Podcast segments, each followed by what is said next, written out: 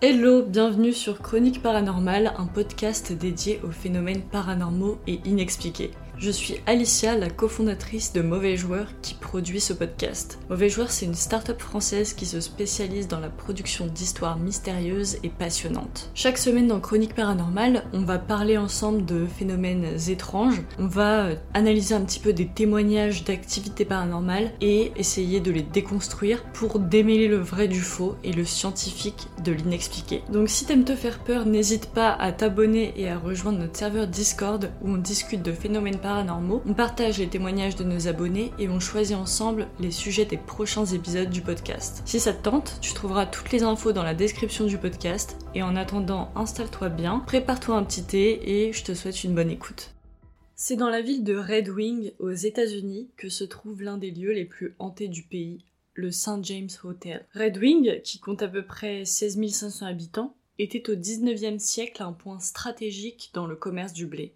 En effet, c'est une ville portuaire située euh, proche du Mississippi qui est propice à l'import-export, en tout cas à l'époque, et du coup qui intéressait beaucoup de commerçants euh, venus du monde entier. Et une opportunité en cachant une autre, il y a des entrepreneurs euh, à l'époque qui se rendent rapidement compte qu'en fait, ben, la ville est un point de passage stratégique et qu'elle voit passer de nombreux aristocrates ainsi que des commerçants qui se sont enrichis grâce au commerce du blé.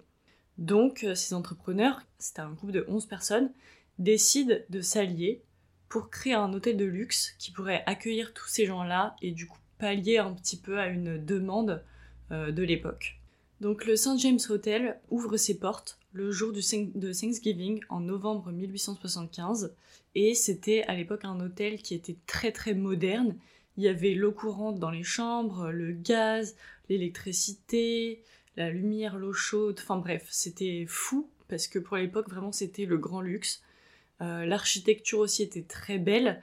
Ils avaient fait appel à un architecte euh, de renom. Ils s'étaient inspirés des demeures en Italie. Et ils avaient euh, mis le paquet sur la décoration aussi en important des tapis, des lustres, de très très beaux meubles d'un petit peu tous les pays entre guillemets raffinés, donc Italie, France, Belgique, etc. Et très vite, l'hôtel devient l'épicentre de Red Wing. Donc il est parfaitement situé près des docks, ce qui fait qu'il est très prisé des voyageurs.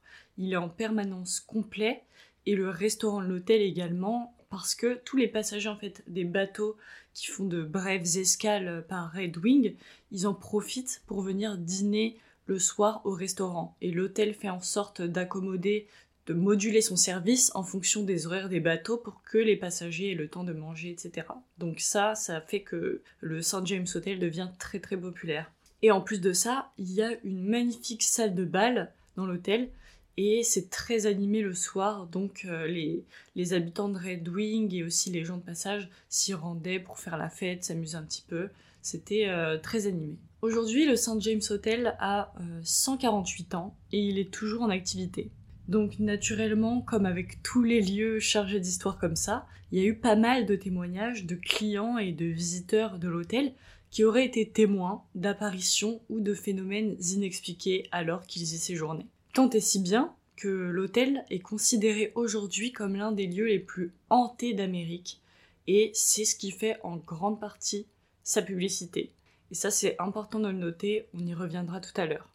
Un témoignage en particulier a attisé ma curiosité et c'est celui de Thomas, euh, qu'il a posté sur Reddit il y a quelques jours. Et donc euh, récemment, Thomas euh, et sa copine ont décidé de réserver une nuit au St. James Hotel. Donc Thomas, c'est quelqu'un qui croit beaucoup au paranormal et qui est intéressé par ce genre d'expérience. D'ailleurs, il y est allé justement pour cette raison-là. Il a même demandé à être logé dans la chambre 310 qui est réputée comme la chambre la plus hantée de l'hôtel. Et en effet, en fait, euh, cette chambre 310, elle est spéciale puisque c'était celle de la défunte propriétaire des lieux, Clara Liliblad. Clara, euh, c'était une femme qui avait commencé comme serveuse à l'hôtel à l'époque en 1914. Et puis, euh, elle avait tapé dans l'œil du propriétaire de l'époque, qui s'appelait Charles Liliblad. Et ils étaient tombés amoureux, et puis ils s'étaient mariés très rapidement après son arrivée. Et donc Clara est devenue un, petit peu la, maîtresse des lieux au final. Elle était réputée pour gérer l'hôtel avec autant de bienveillance que d'efficacité, Elle avait une poigne un petit peu de fer, mais elle était toujours très gentille. Mais par contre, elle voulait que tout soit parfait. Donc c'était une femme très carrée, pour qui le service comptait énormément. Et son désir vraiment le plus cher était d'offrir une expérience incroyable à tous ses clients. Et donc, euh, elle était aussi excellente cuisinière et elle misait sur des produits de très grande qualité. Et sous sa direction, en fait, le restaurant est devenu vraiment une référence en matière de gastronomie. Donc voilà, il était très populaire. Cette euh, Clara, les employés de l'hôtel l'appelaient euh, avec affection la matriarche. Et puis elle est décédée à un âge assez avancé dans les années 70. Et c'est ensuite son fils qui a repris les rênes du Saint James. De nombreux visiteurs qui ont séjourné dans la chambre de Clara ont rapporté avoir été témoins de phénomènes très étranges. Et c'est le cas de Thomas, dont euh, je parlais euh, il y a un instant. Donc Thomas, il a expliqué que des choses avaient été déplacées dans sa chambre alors que personne n'était venu, pas même le service de ménage il parle de quelqu'un qui aurait ouvert les rideaux, alors que lui euh, n'en aurait ouvert qu'un seul. Et du coup, euh, en fait, quand il serait sorti de sa chambre avec sa copine et qu'il serait revenu quelques instants plus tard, les deux rideaux étaient ouverts alors que personne n'était passé, visiblement. Il a dit également euh, qu'au moment où lui et sa copine sont rentrés dans la chambre pour la première fois, la porte du placard se serait immédiatement ouverte.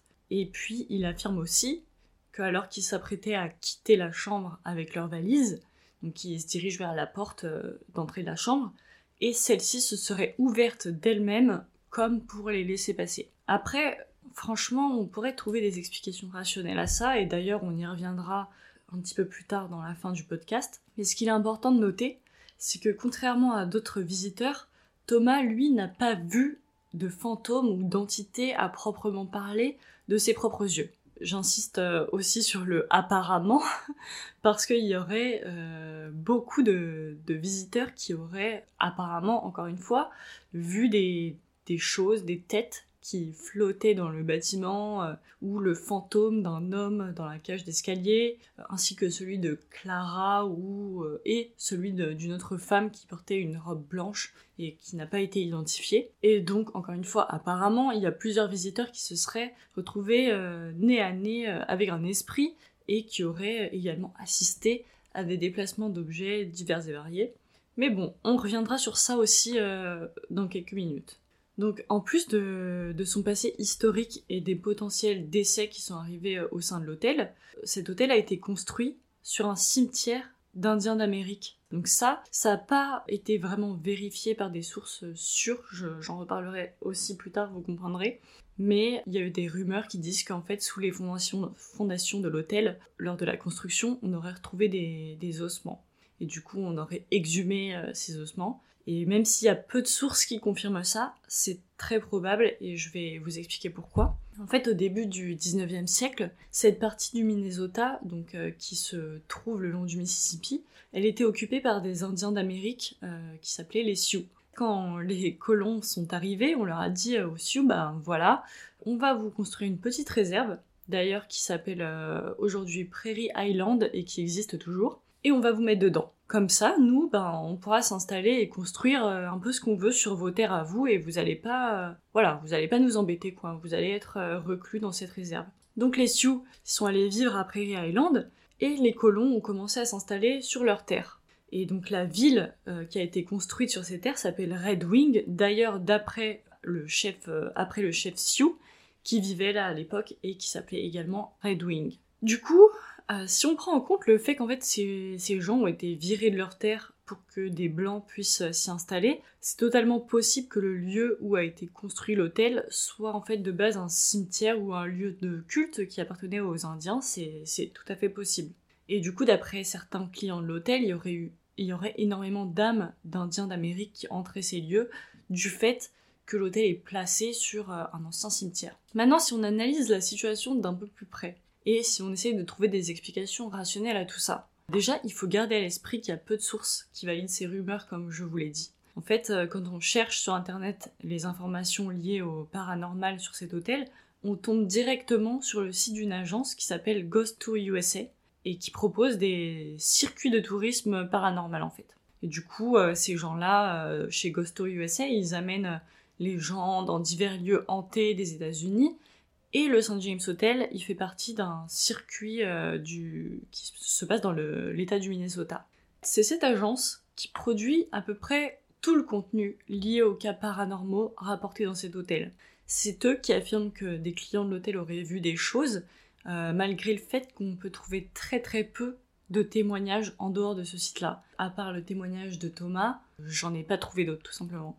Donc pour moi, j'y crois qu'à moitié parce que je pense quand même que ça fait bien marcher le business de, de continuer à, à parler un petit peu, à alimenter ces rumeurs. Euh, Enfin, n'importe qui peut écrire un, article de blog sur euh, un lieu hanté qui ne l'est pas vraiment au final et faire croire à plein de gens que ça l'est. Et n'importe qui peut inventer euh, des témoignages de gens qui auraient vu des têtes flotter dans le St. James Hotel. Donc bref, euh, on peut se dire que pour le St. James Hotel, avec le temps peut-être, les finances sont devenues un petit peu difficiles et du coup ils ont décidé d'exploiter un peu le passé historique de l'hôtel pour faire croire à une activité paranormale et donc attirer les curieux, attirer une autre clientèle.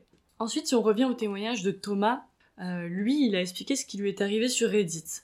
En fait, il faut garder en tête aussi que il est allé dans cet hôtel exprès pour vivre euh, des expériences paranormales. Il s'attendait à voir quelque chose. Donc ça déjà, il y a quand même moyen que ça ait biaisé sa vision des choses, et du coup il a peut-être mal interprété certains trucs. Je pense que vous voyez de quoi je veux parler, mais quand on a très envie ou très peur de voir quelque chose, notre cerveau, il a tendance un peu à chercher n'importe quel détail qui pourrait valider notre hypothèse. Donc c'est peut-être ce qui s'est passé. Après euh, l'histoire euh, des rideaux qui s'ouvraient et tout, il a dit que personne n'était venu dans la chambre, que sa copine n'avait pas ouvert les rideaux, mais peut-être qu'il avait juste oublié, peut-être que quelqu'un au final est passé dans la chambre. Euh, le placard qui s'ouvre quand il entre, peut-être que euh, ouvrir la porte, ça a créé un petit courant d'air, le placard a été mal fermé, il s'est ouvert, enfin, on peut, on peut trouver des explications rationnelles euh, si on veut vraiment. Et à titre personnel, si on se base euh, sur les informations que j'ai pu trouver et partager avec vous, je pense que c'est probable, en fait, que le lieu soit le théâtre de certaines activités paranormales, si on y croit, ne serait-ce que parce que la propriétaire des lieux, en fait, y est décédée et qu'elle était très attachée au lieu, donc c'est possible. Et puis c'est un endroit qui est chargé d'histoire, donc euh, franchement, pourquoi pas. Après, euh, je suis aussi assez persuadée que tout ce business un peu autour du paranormal aux États-Unis a bien contribué à enjoliver et exagérer les choses, tout simplement parce que ben ça fait de l'argent en fait et c'est dans leur intérêt que des phénomènes euh, extraordinaires s'y passent. Pour être franche, j'ai du mal à croire que des clients de l'hôtel aient réellement vu leurs propres yeux des têtes qui volent dans le couloir en mode euh, Nick euh, quasi sans tête.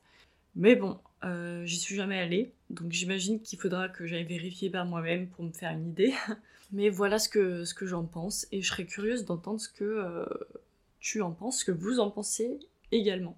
En tout cas, j'espère que tu as aimé cette histoire et sache que nous avons un serveur Discord euh, où on discute des épisodes mais également des histoires paranormales de nos abonnés. Donc tu peux donner ton avis et partager tes idées pour les prochains épisodes en rejoignant ce serveur. Donc c'est un serveur qui est accessible aux personnes qui nous soutiennent sur Patreon et si euh, tu aimes ce podcast et que tu souhaites nous aider à le faire perdurer, tu peux trouver toutes les informations concernant ce serveur et notre page Patreon dans la description du podcast. Sur ce, on se retrouve la semaine prochaine pour une nouvelle chronique paranormale.